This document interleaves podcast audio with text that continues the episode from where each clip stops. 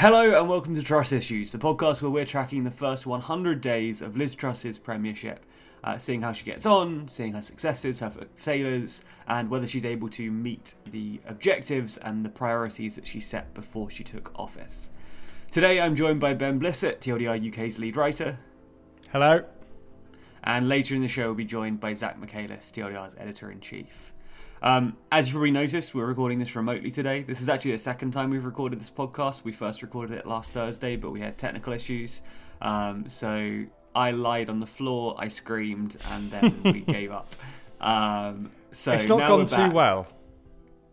Well, now we're doing it remotely, which is maybe worse. But there's not much we can do. I continue to be ill. Made worse by the fact I ran the London Marathon yesterday, which means I also can't walk as well as being ill. And the illness has got worse. So really it's a lose-lose. So I can't be in the office today. That's what I'm trying to tell you there. That's why we're doing this terrible remote situation. It hopefully will only be a one-off, but, it's better than doing nothing. It ought to be. It's still, Which is what we did happening. On Thursday when we couldn't record. Yes, this is true. Okay, so the way we started this last time, and the way we probably want to start it again when we're actually re-recording for people to listen, is running through Liz Truss's promises that she made and how well she's managed to deliver on those. These are promises which aren't necessarily set in stone. They're not things that she's written down as 9 core promises, but these are 9 things that we pulled from her speeches, from her kind of core pitch for herself during the race for leadership. And these are the things that we're tracking throughout this first 100 days. So if we want to run through these, we're kind of a month in now. We've seen all kinds of things no one would have expected. Let's see how she's doing on these. The first one that's really worth talking about, mainly because it's pretty prescient at the moment, is she promised to cut taxes on day one. How's that one going, Ben? Yeah, so I think... So as we're recording this, Liz Truss has actually U-turned on one of the biggest tax cuts that she'd promised. When I say biggest, I mean sort of most spoken about. So that is the she'd planned to scrap the 45% tax threshold. She's not going to be doing that now, basically because there's been backlash from the Conservative Party. I don't want to talk about this too much now because, as you said earlier, we're getting Zach on. I'm sure we'll talk about this later. So I'm just sort of going to put that to one side for now and talk about some of the other tax cuts that she'd done. So obviously, when Boris Johnson was Prime Minister, he'd planned to increase national insurance, which he's cancelled. She's reduced the threshold for income tax, the basic level of income tax, from 20% to 19%, which is still going ahead. So she has cut taxes. And she did corporation tax too. Yes, and corporation tax from, was it 19% to 25%? It's not going to go up, so it's going to remain at 19%. She's scrapping the original increase. Exactly. Obviously, there was a stipulation that this would be done on day one, which, I mean, I'll give her the benefit of the doubt of saying that she probably would have done that on day one had our monarch not died and we were in a mourning period. So she was constrained by events that meant that she couldn't do tax cuts as quickly as she wanted. But by and large, her commitment to cutting taxes still happened. I would argue that she went further than most people, even her own backers, expected. So, the other week we spoke to Kevin Hollenrake, who is a Northern Conservative MP for Thirsk and Moulton, and he said that, he was surprised by how far she went with her tax cuts, which I think is a fair assessment of some backbench Tory MPs. She just to actually evaluate her on this, I would say she has met that commitment to cut taxes, albeit not on day one, but as soon as she feasibly could, given the death of the Queen. And even though she's rolled it back, as you say, she went further than was expected in the first place. So even though she's rolled back some of that, it's still more than many would have expected. So I think that's a tick there. I think that's if you support Truss and you want her to do what she said she was going to do, that's a good start. What about energy bills? Liz Truss promised during the campaign that she would immediately act on energy bills and the kind of cost of living crisis. Has she been able to do that yet? Yes, she has. Even before the death of the Queen, she had announced that she'd be limiting the She'd be limited the sort of the energy price cap, which is was expected to go up to nearly £6,000 a year. So she's limiting that at £2,500.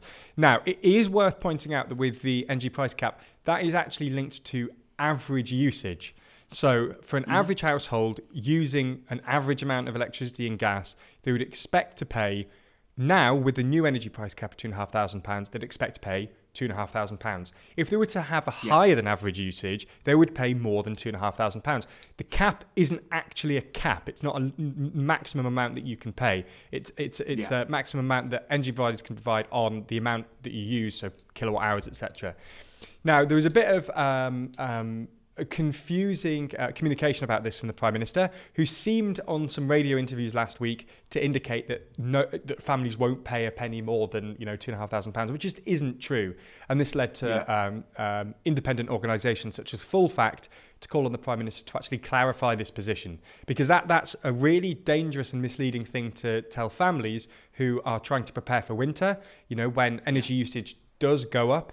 And are trying to figure out household budgets, which are already squeezed by the cost of living crisis, to tell them that they won't pay a penny more than £2,500. That might reassure people incorrectly that, well, that's the maximum.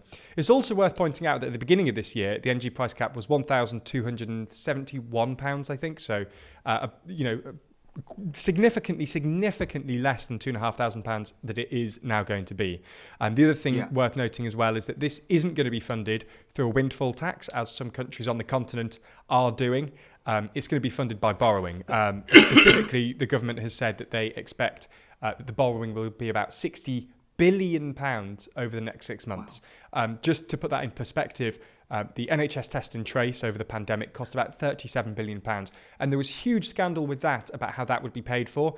Obviously, a lot of policies about, long... And Liz Truss's argument on that was that we'd pay that over the longer term because it's a once-in-a-generation event. But obviously, an extra £60 billion on top of that is, it's a lot of borrowing from the UK's perspective. So, this she has limited... energy bills, but that is through a lot of borrowing, which some people will take issue with. But on the promise that she would limit energy bills, she has done that. So if we're evaluating her again, that is a tick. She has limited energy bills. Yeah, not necessarily as much as some people would have wanted, and not in the ways that some people have wanted. But for the specific promise, she has acted basically immediately to limit energy bills. Yes, another tick there. Another promise was to tackle strike action within 30 days. We're at about 30 days now. We have more strikes coming up this Wednesday and Saturday. How would you say that one's going? Well, as you said, the strikes are still happening on Wednesday and Saturday. So I think that kind of answers the question.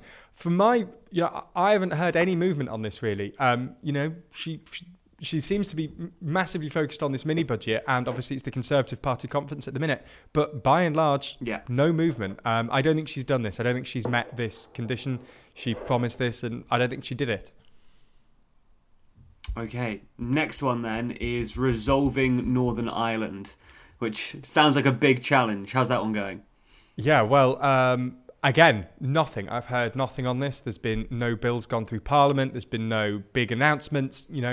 I don't think she's done anything with Northern Ireland yet. Potentially, this is because it's not as much of an issue at the minute.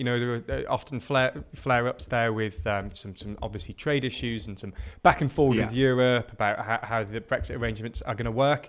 But there hasn't really been many flare-ups with that yet. So perhaps that's why. But irrespective of why, no, she hasn't resolved Northern Ireland, which is a big claim, to be honest. But she hasn't really made any movement in that direction yet at all.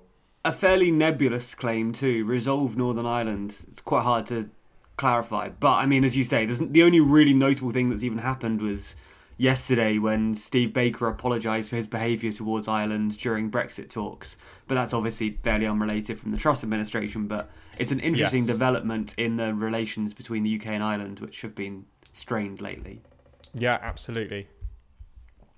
Next promise then was to support Ukraine. Obviously, the crisis continues to go on. We've got a bunch of videos on TLDR EU about it. We've been talking about it a lot lately. Some big developments. Is any of that anything to do with Truss's commitment to Ukraine and the support they're receiving from the UK?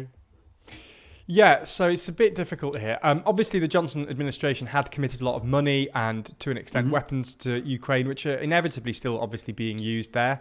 But in terms of additional support given by Truss, there hasn't been any huge support packages. Obviously, we've seen some from the US recently, but there's not really been any from the UK.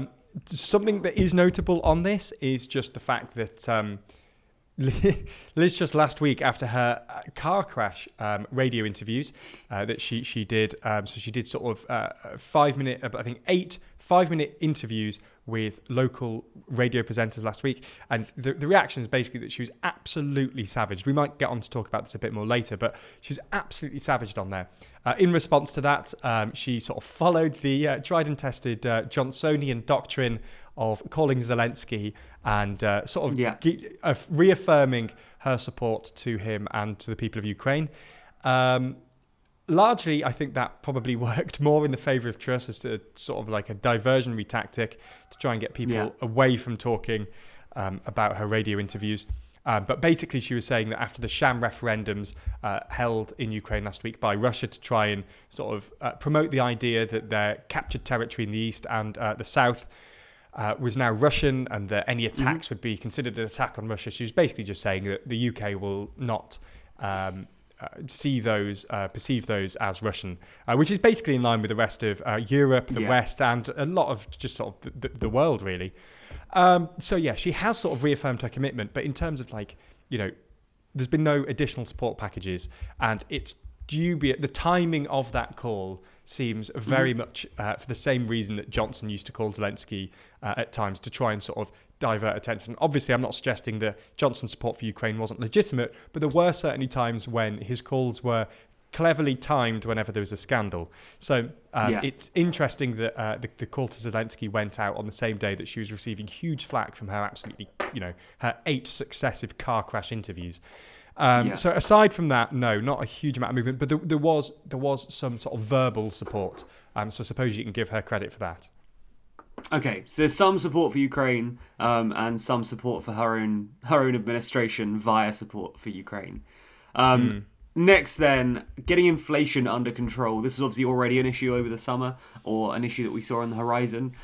Is that something that's been tackled at all yet, or has no action been taken when it comes to inflation? Well, action's been taken, so the mini-budget, obviously being said action, and there's been a number of measures, but I haven't seen any updated sort of inflation figures, so it's sort of hard to guess, but you know, inflation was still running high. It's one of those ones where it's going to take a little bit of time to actually see how much of an impact her mini-budget had. You know, some will argue that it's going to make it worse, some will argue that it's going to ease it, you know, it's a bit difficult to tell, but she has taken action. Whether her action helps that is sort of yet to be seen. Okay, we'll wait to judge that one then. Ensuring people have better access to doctors. That was one of her core policies when it comes to the NHS. How's that one shaping up? Again, no movement. You know, it's still early days. This podcast is doing her first 100 days. It's still only a few weeks in. But no, I haven't seen any movement on that. She hasn't. There aren't any bills going through the Commons yet on that. She's not really, or at least not in the late stages. So it doesn't look like they're going to be in any time soon. Boris Johnson's plan with the increase in national insurance was to pay for social care to start with, and then the NHS. And I presume that her, you know, the spending on the NHS, some of that would go towards, you know, helping people have better access to doctors. Now, Liz Truss has revoked the increase in national insurance, but has said that she will commit the same money to be accessible to social care and then the NHS. So, you know, there is an argument to be made that because she's continuing with that, perhaps in the future people will have better access to doctors. But outside of that, not a huge amount. And obviously that is going to be, you know, that's going to be a long-term project. So that's not anything that we're going to see anytime soon. So again, a bit mixed, but I'd say very weakly there's something being done there, but it's very small. More a continuation of previous action rather than a discrete new policy. And even as you say, that old policy is still having its funding changed from the taxes-based model to more borrowing, which I'm sure some would take issue with. Penultimate one here is to unite the Conservative Party. As you might be able to tell from the tone of my voice, I think I already know how this one's going, but is the Conservative Party united, Ben? Yeah, your sarcastic tone there is entirely correct. No, she has not united the Conservative Party, as we said on the last podcast and the podcast before that, and I'm sure we'll say in a number of podcasts from here on out. She represents a very ideological right wing of the party.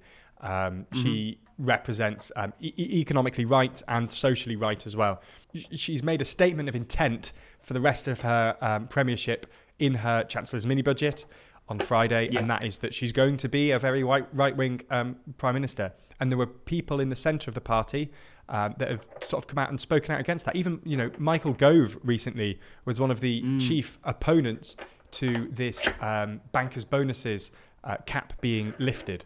So, you know, you're seeing quite senior politicians in the Conservative Party speaking out against Liz Truss. And there were indications that if she'd gone ahead with the 45% tax thing that she rode back on, which we alluded to at the beginning and may speak about later, that there would have been huge rebellions on the Tory backbenches. So the fact that it's been pulled should be seen as an indication that Liz Truss had sort of lost faith that she'd be able to get that through the Commons, which is remarkable considering the Conservatives' majority at the minute. You know, they've got a majority, I think, in the 50s, 60s, which is you know, a big majority. And the fact that they feel the need to withdraw economic policy because they think that they could lose a vote, you know, that is very much a signalling that the Tory party is not behind her economically. Yeah. You know, governments don't pull economic legislation, especially those for, I know that this isn't technically a budget, you know, it's a mini budget, but as, you know, as we said last time, it's effectively a budget. For them to pull something that significant indicates that she has lost support on the backbenches. Yeah. So that is quite serious. So no, she hasn't united the party. She represents a small right-wing faction of the party, and we're already seeing the centre of the party take action against that, and you know that's best viewed by her U-turn, her massive U-turn today. Yeah, I think as we said previously, the most success she's had in this is uniting the party against her. I think there's all kinds of groupings coming together that might not normally see eye to eye, but kind of agreeing that these are not the policies they want to pursue. So yeah, we'll see how successful that ends up being. I mean, it might end up being that these kind of ideologies and these theories end up proving to be successful. They've not got off to a great start, but certainly her and her gaggle of fellow believers have for a long time believed in this kind of ideology, and they'll be hoping that they can turn this around and convince people. Is that the official phraseology from TLDR from now on, that Liz Truss supporters are the gaggle of faithful believers? I like that. Yeah? Okay. Yeah, I like that. The final one then, rather than making the party more united, it's uniting the union. How would you say that one's going? Well, not as tragically badly as uniting the party. I mean, sure. United Kingdom is still together. It's a low bar. Well, yeah.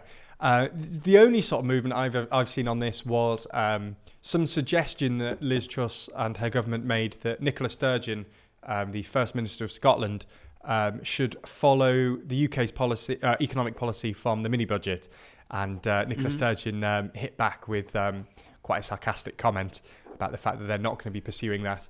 I mean, you wouldn't ever expect, you know, the SNP to get on with the Conservatives. They stand for... No. I completely opposed things on basically everything, social, economic, and policies on the union itself. So they don't get on, but you kind of expect that. You wouldn't expect them to get on. But, you know, outside of that, no, there's been, again, no movement. There's been basically, all of these can sort of be summed up by the fact that Truss seems to be focusing heavily on the economy at the minute and hasn't really focused on anything else. Perhaps she will in the next few weeks. But the fallout from her mini-budget has been massive, and she's still dealing with that. And I mean, the next sort of statement that they're going to make on this is in November, which is to, you know, try and sort of alleviate some of the concerns from the mini-budget. But until then, I would expect this to sort of rattle on. Like, there's huge opposition to that, which means that the government sort of need to respond to that and needs to try and quell some of the opposition to this, both from individuals and from the market itself. So they're hugely focused on the economy, and so this is why we're not seeing too much movement on things like the union, on doctors, you know, strike action. So I think that they're sort of one mind at the minute. One focus is cost of living and economics. So, you know, no, not a huge amount of movement on the union, as with a lot of other factors at the minute.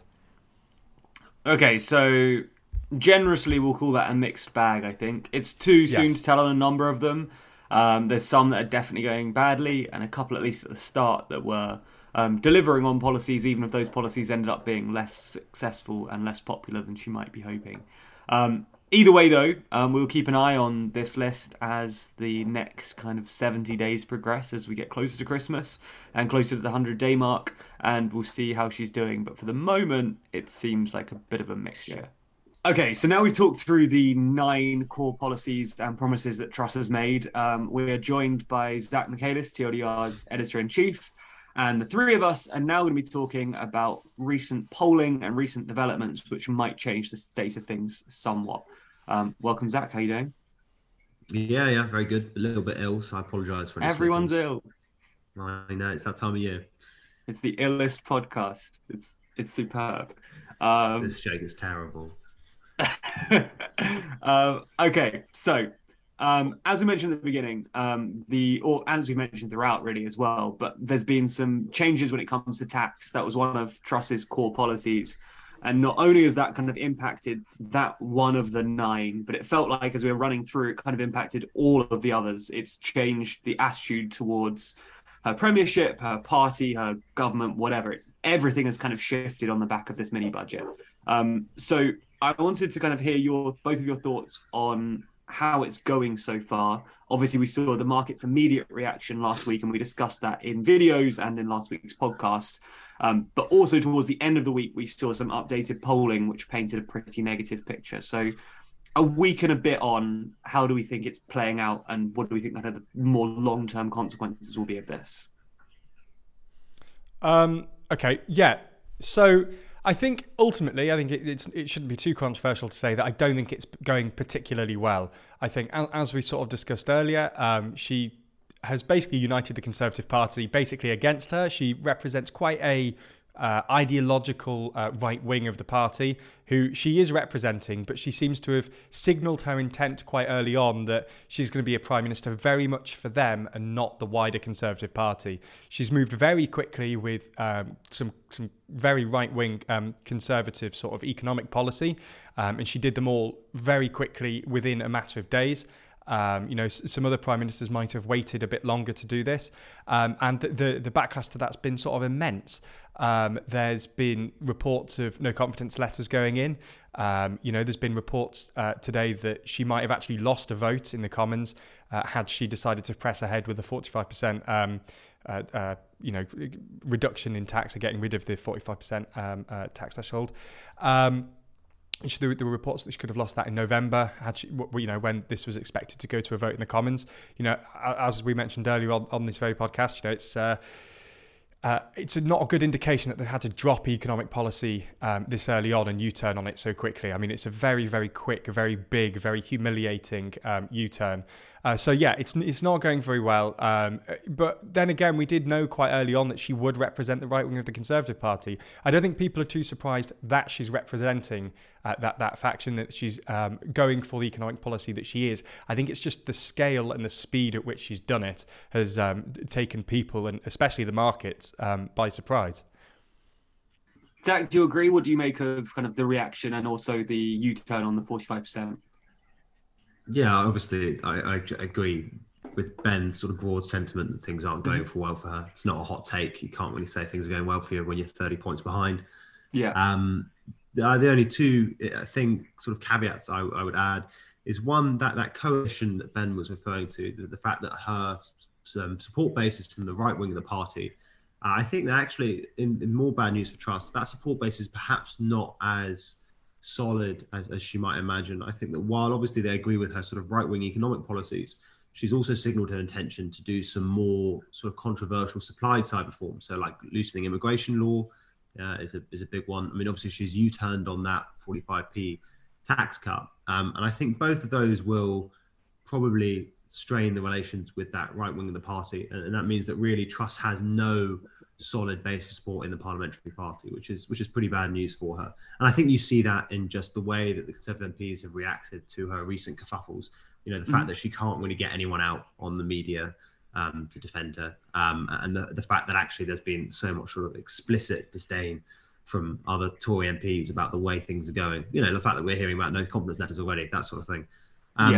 The other thing I would say is that I think in Truss's mind, in Kwarteng's mind, the idea was to get the unpopular stuff out of the way, and then when the election happens in 2 years' time, no growth will have been stimulated and they'll be popular again.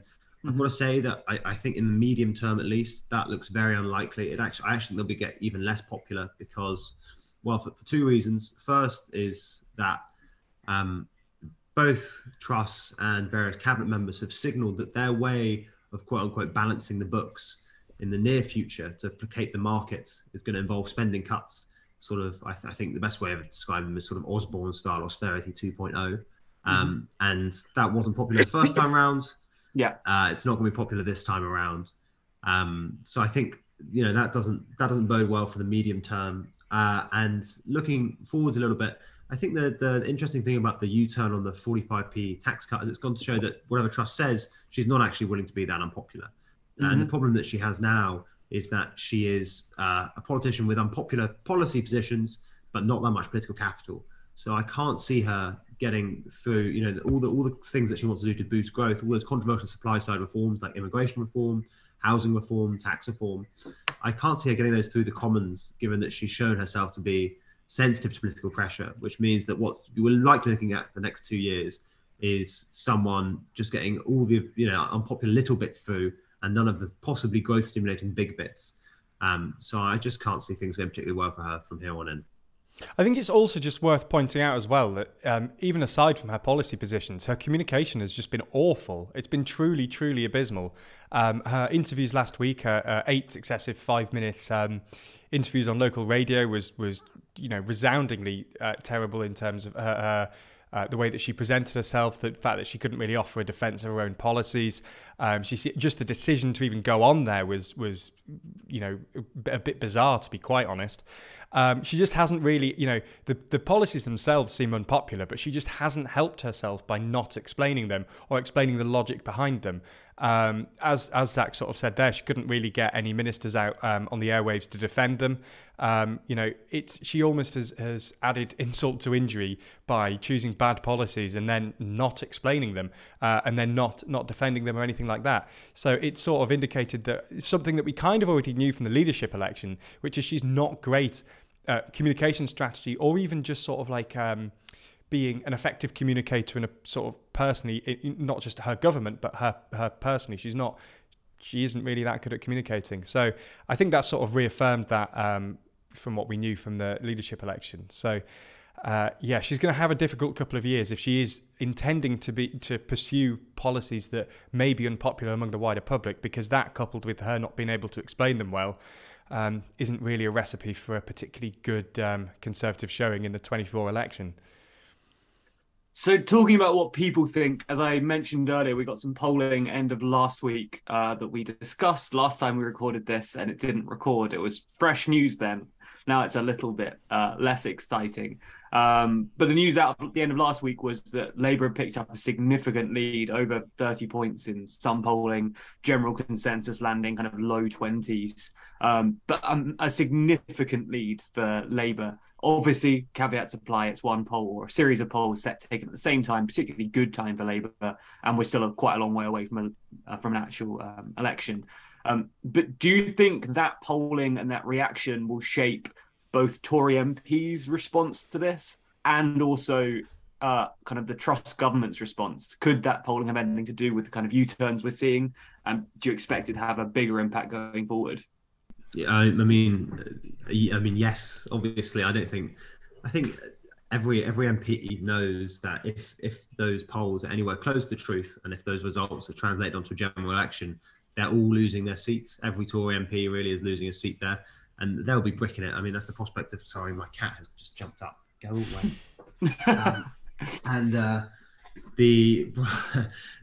They'll be, yeah, there's the prospect of losing their jobs, that they're not going to be happy about it. If I was Truss, I would also be more, perhaps even, well, there's more reason to worry just in the headline figures. The first thing is that in previous polls, when Labour have demonstrated a steady lead, often it's been because 2019 Tory voters are saying they don't know if they would vote at a general election. It's not that they're moving to Labour, it's more just that there's a sort of, and apathy amongst Tory voters. The most recent polling does suggest that actually people are actively moving to Labour now, 2019 Tory voters included. And I think you see, I mean, a large part of that is Starmer has definitely grown in confidence, and he's found a knack for putting out popular policies. So I think, again, we talked about this a little bit in that podcast, didn't record, but I think this starts with the windfall tax, which he forced Sunak and Johnson to U-turn on. And you see it more recently with his vague energy nationalisation plan, to get the Great British Energy Company nationalising renewables, that sort of thing. And also the policy announcement made at Labour conference that they were going to nationalise rail, which is something that's very, very popular in the wider public. I think it's about 70% support, maybe a bit higher, but especially popular in red wall seats. Yeah. So good strategic move by Labour there. And then the final thing I'd say on the polling is that, again, obviously very good headline figures for Labour, but on the underlying numbers, Labour also doing very, very well. So traditionally, there are two things that are very good predictors of your success in the general election, apart from the headline number, and that is whether or not the public think you're competent with the economy, and whether or not the public think that you'd be the better prime minister. And while the Conservatives were behind when Truss first came in, they did still have narrow leads in best PM and competence with the economy. That is no longer true. Truss is, for obvious reasons, considered just wildly incompetent with the economy. I mean, the figures are truly astounding. You know, it's gone from sort of like 40% of people think that they would be better with the economy to like 10%. And Truss herself is seen as a terrible prime minister, which again, I think Ben touched on it earlier, her communication skills are very key to that. That's obviously the way you present to the public. And if you're not communicating, you don't pass that sort of sniff test with the wider general public. So I just think that as well as being bad headline numbers, I mean, truly appalling headline numbers in some cases, that YouGov poll you mentioned, the fact that Labour have a 33-point lead there is just astounding. She should also be worried about by the underlying trends and Labour's new knack for attracting voters. Yeah, I don't have too much to add to that, really. The fact that Liz, Truss and her government are behind on best prime minister and the economy, and the fact that you've got the YouGov poll are not good signs for the Conservatives. It's also worth pointing out that the YouGov poll isn't just in isolation. I know that you mentioned some other polls as well, but on the same day that was released, we also had a Servation, Delta poll, and Redfield Wilson poll, all released with the time the poll was taken basically on the same day. And an average of the four polls was a 22.5-point lead for Labour. So on average, you'd sort of expect Labour to be, I don't know, maybe between 5 and 10 points ahead. Recently, we've seen them maybe 12 points ahead, which has been seen as quite astoundingly good for Labour. But on average, a 22.5-point lead. Again, this is one snapshot. It's better to look at overall trends and look at polls of polls, which we haven't really had yet because it's not been enough time. So all of this should be taken with a pinch of salt because it is such a short time frame that we're looking at. But as at least an indication of how she's doing right now, it's really, really not good. I mean, Labour are doing exceptionally well at the minute. And as Zach said, the Tories should be worried about this because it's not necessarily just against the Conservatives this time. It's because voters are starting to identify with policy positions. I know that one of the big sort of criticisms of Keir Starmer over the last year, at least within sort of Labour circles, is that he's quite light on policy, that nobody really knows what Starmer stands for. He was sort of had some difficulty in lockdown because Labour were broadly in support of the lockdown policy, but they're now starting to come into their own because, they've had their conference, they've got policies that they stand by, and Starmer's, agreeing to them. So should be worrying to the Conservatives because they're not only behind, but Labour do have a policy platform. And as Zach said, the public are sort of identifying with some of the policies. So, Starmer's starting to sort of get into the groove of being a leader. I know that we're 2 years out from the election, but things really aren't looking good for the Conservatives. So, Liz Truss really needs to, she needs to change up what she's doing at the minute if she wants a chance of being Prime Minister past 2024. And obviously some of that boost for Starmer and part of his increased credibility and his kind of like ability to lead policies has been led out of Labour Party conference last week. We are now in the midst of Conservative Party conference. Do you think we're going to see any change there, or do you think Truss has less of a chance to change the narrative just given the fact that she's kind of set such a precedent going in? Well, I think there's a chance. I think there's a chance she could... you know, maybe focused attention on some other policies if key policies are announced. But ultimately, it's just a lot that she has to change. It seems almost insurmountable from one conference to be able to really change the sort of narrative building about Truss, that she's not to be trusted with the economy, that she's not a particularly good prime minister, that she's a bad communicator. There'd have to be something truly monumental to sort of change the media's perception within sort of one conference. So it might be like the start. She might be able to sort of start that ball rolling on increasing Conservative polling, but yeah, it would be a start at best. And given that it's only been a few days, I doubt it. And Zach, on that, obviously reflecting on both her odds at conference and going forward, are there any things you would give as advice to Truss if you were in the position? Are there any things that she's obviously messing up that you think could be easily fixed to help swing the polls? Or is it not as clear-cut as that, do you think? Yeah, this is when I disclose my second job as Liz Truss's PR guru. You shouldn't admit to that if it were true. Yeah, no, that is definitely a joke. On the conference stuff, I can't really see conference going well for, I think, for two reasons. First, if she does make any policy changes, it's almost definitely going to be a downstream consequence from pressure from MPs at conference. So, you know, this is what happened with the 45p tax cut U-turn. It was because Michael Gove went to an event and started saying, you know, we can't support this tax cut. And then a load of MPs piggybacked on that. And, you know, It just looked weak from Truss's position. So if she does U-turn on any of her currently unpopular policies, it will look weak because it will be as a response to pressure from other Conservative MPs. And I think the other reason it's just going to go badly is at these sort of Tory conferences that there are a whole load of events that are run by those like right-wing think tanks, you know, sort of IEA, that sort of bunch. And you're just going to get clips. I can see it coming of various government ministers sitting in those think tanks, you know, saying sort of disagreeable right-wing stuff about how much they love the new low tax agenda and how much they hate regulation and all those sort of things that play well with certain bits of the Tory base and certain factions within Truss's government, but just don't play well with the wider public. I don't know if you saw that, but there was a good example of this quite recently, which I think Chris Phillips, I think that's what his name is. He's one of the Treasury guys at the moment. He was at a fringe event, I think, again, run by a right-wing think tank, and he suggested as a policy that any business under 500 people shouldn't be subject to business regulations, which is just it's a crazy idea. I can't wait to run my 499 child tin mine in Leicestershire or wherever it is. But it's clearly a nuts policy, and it's the sort of thing that only gets applause at lunatic right-wing fringe events. And you can see how more of that sort of stuff shared on Twitter is just going to go down very badly for her. I think in the medium term, I can't really see much hope for Truss. I do think her best bet actually is to follow through with her current plan of going for those controversial but potentially growth-stimulating supply-side policies, which she's supposed to announce in November, but I think she'll have to announce them earlier to sort of ease some of the political pressure. And because I just think at the moment that she doesn't have the political space to do a whole new project. And her current project, if she only goes half-heartedly with it and doesn't end up with high growth rates, it's just going to be deeply, deeply unpopular. So I think she'll have to try and push through some of those controversial things like housing reform, immigration reform are two very good examples. Housing reform is hated by Southern Tories because those of them in leafy green shires, their constituents get very worried about the idea of the green belt being trampled upon and big developments near their little villages.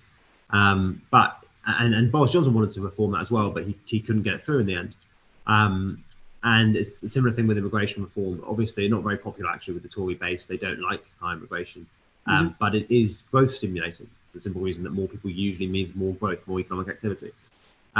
So I think her best bet actually is to try and go through with some of those, and then hopefully in 2 years' time she can go, look, we have sorted some stuff out. I know you didn't like it at the time, but all of a sudden we have a growth rate, you know, a trend growth rate of 2.5%, which is a stated target. You know, we're maybe the second, third fastest growing economy in the G7. I think it's very, very unlikely. I think it's both politically difficult because, you know, politically stronger figures like Boris Johnson have tried this before and they failed. So I can't really see Liz Truss getting it through, especially given she has no mandate whatsoever. But it's also logistically difficult. I mean, I'm talking in broad strokes here about housing reform and immigration reform, but obviously these are complicated policy areas, and sorting out something like housing, which has sort of, it's essentially sort of like a massive policy backlog of its own. You know, it's mm-hmm. It's a really complicated policy area, and there's been so many fuck ups over so many governments. Sorting that out is not an easy task, and it requires a very competent government and maybe more time than Truss has. It's a similar thing with immigration. So I think it's a real uphill battle from here for her.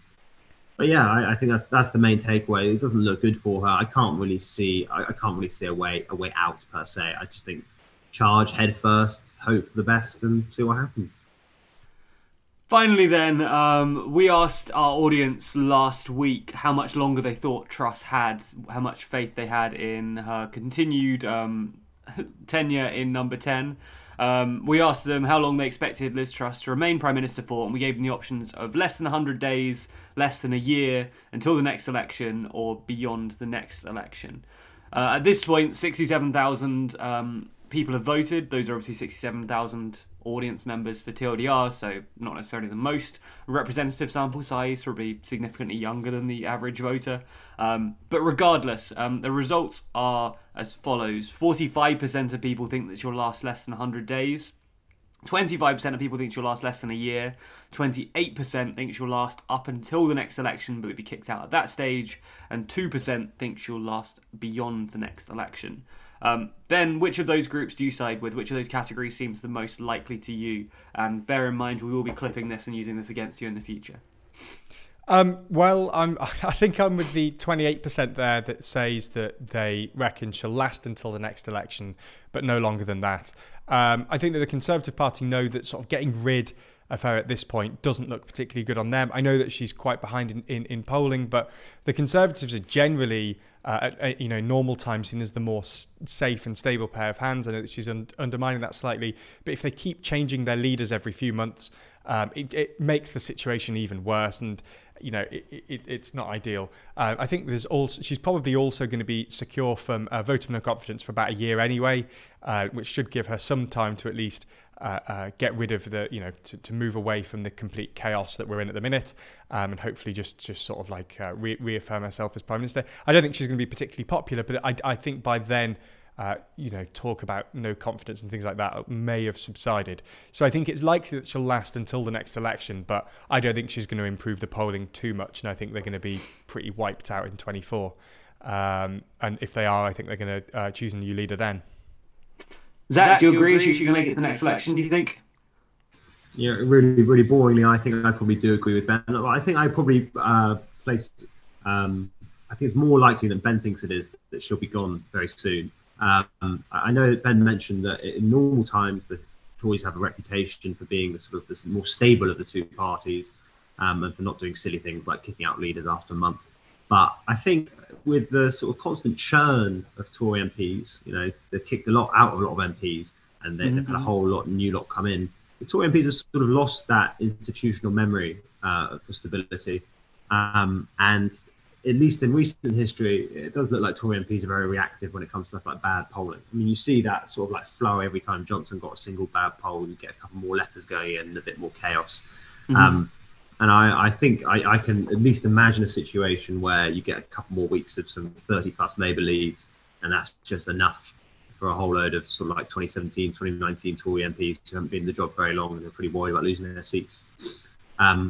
So I think I do still agree with Ben, though. I think the most likely thing is that she stumbles her way through to 2024 and then gets hammered. But I think the Tory party have proven themselves more fickle than they used to be, and I could see them getting rid of Truss soon. I agree with both of you. I think I do see where Zach's coming from, though. I think especially because they could relatively easily, I suppose, swap in for someone like Rishi Sunak, who has a fairly plausible line of saying, "Well, I never really liked this. I said it would be a disaster. Here's me during the campaign saying it." And sure, it would look bad on the party, but from the leadership perspective and from the who's the better Prime Minister perspective, he at least has a record economically and is able to say, hey, I never supported this, it's a fresh start yet again. And I don't think there's enough time to reset fully from that. I think it would still lead to a loss for them, and whether they want to let another potential leader lose or whether they'd rather save him for post-24, I don't know. But you can see why they might think, well, this isn't going to work, so let's throw something new at it. But I agree. That's not likely. I just can see why they might be tempted to in that circumstance. I think Zach is right in characterising my views as sort of like thinking that they're not going, that the Tory party is sort of more stable than probably Zach thinks it is. But I still do think that they took a long time to get rid of Johnson, and he won the no confidence vote. It took them months and months of Partygate scandals and sex scandals and God knows what else before they even triggered enough votes, letters of no confidence to have the vote of no confidence, which he did subsequently win. It was only because of a flurry of resignations following the Chris Pincher scandal that was finally broke down. I do agree, though, that I do think that they're probably more fickle now, and they probably are more happy to get rid of a leader. But I think Zach is right that we just disagree on the relative likelihood of that happening, and I think it's probably lower than Zach probably thinks it is. Okay, we will see who's right. We will have the result at some point in the future. She will eventually leave office. Who knows? It might be after multiple consecutive successful election wins. I feel like that's unlikely, but 2% of people think she's going to win in 2024, so who knows? But we'll have the result at some point. We'll circle back to this. We will use our answers against us. But we all agreed, so it's not going to be the most interesting gotcha moment. But we'll see. Either way, clearly a difficult couple of weeks for Truss. I mean, it's been a difficult first month, all in all. Some successes against her kind of 9 original promises, but all in all, some pretty major distractions from her core agenda and some pretty big disasters. So we'll see if the next 70 or so days is any more successful. But for the moment, I think we're right naming the podcast what we did, because Truss certainly has some issues. Yes. That's the end. Yes.